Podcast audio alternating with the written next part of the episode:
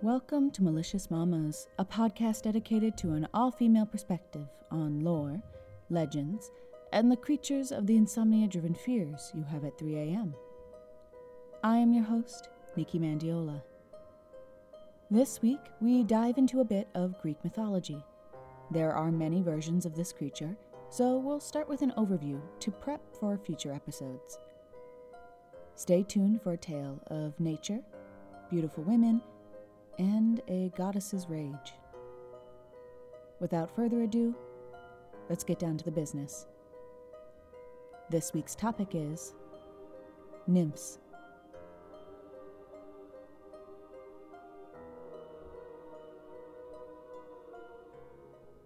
Like I mentioned before, nymphs are a part of Greek mythology.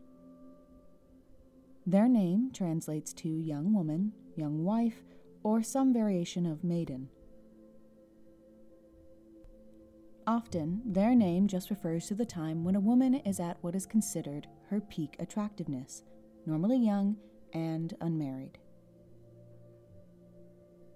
To get down to it, nymphs are supernatural beings associated with nature, such as air, seas, woods, varying landforms, and fresh water.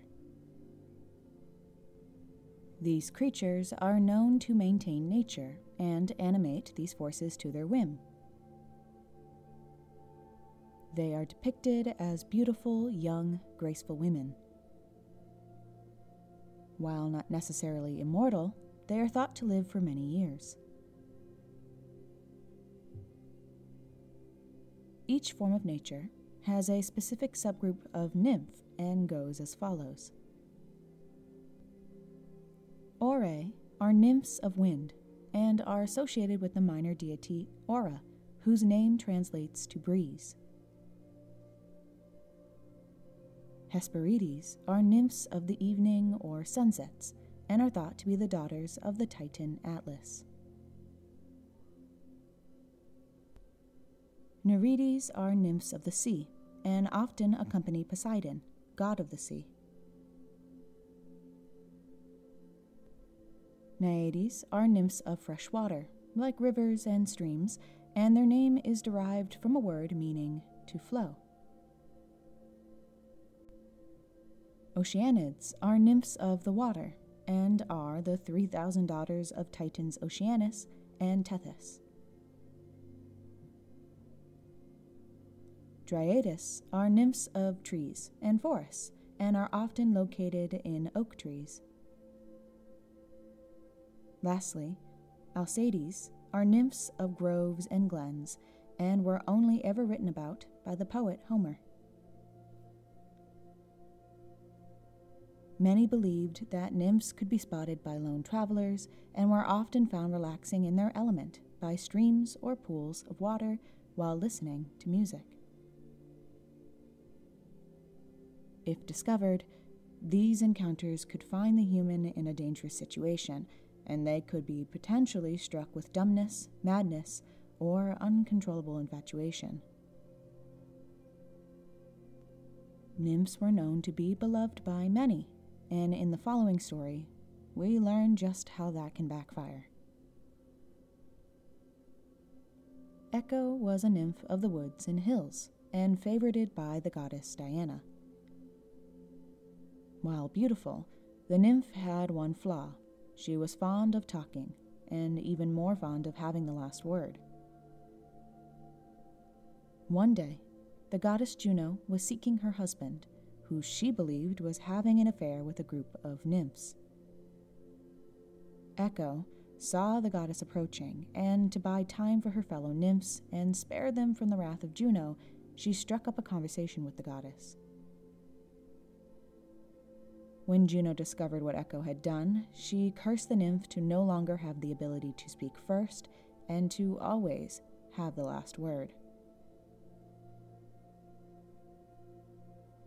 Echo then fell in love with Narcissus and would follow the young man through the mountains.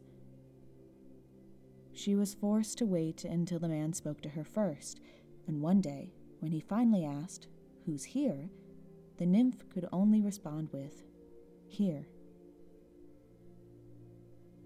Looking around and seeing no one, Narcissus responded, Come, and Echo did the same. When no one came, the man called out, Let's join one another. And excited for the opportunity to be close with the one she loved, Echo responded the same and rushed to his side. Seeing the nymph coming towards him with her arms open, Narcissus exclaimed, Hands off! I would rather die than you should have me. Echo could only answer with, Have me, before he left her. From this moment on, Echo lived in caves and mountain cliffs.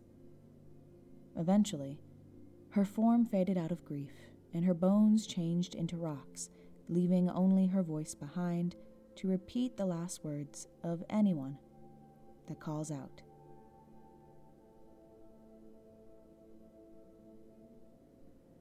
On that note, let's conclude this episode.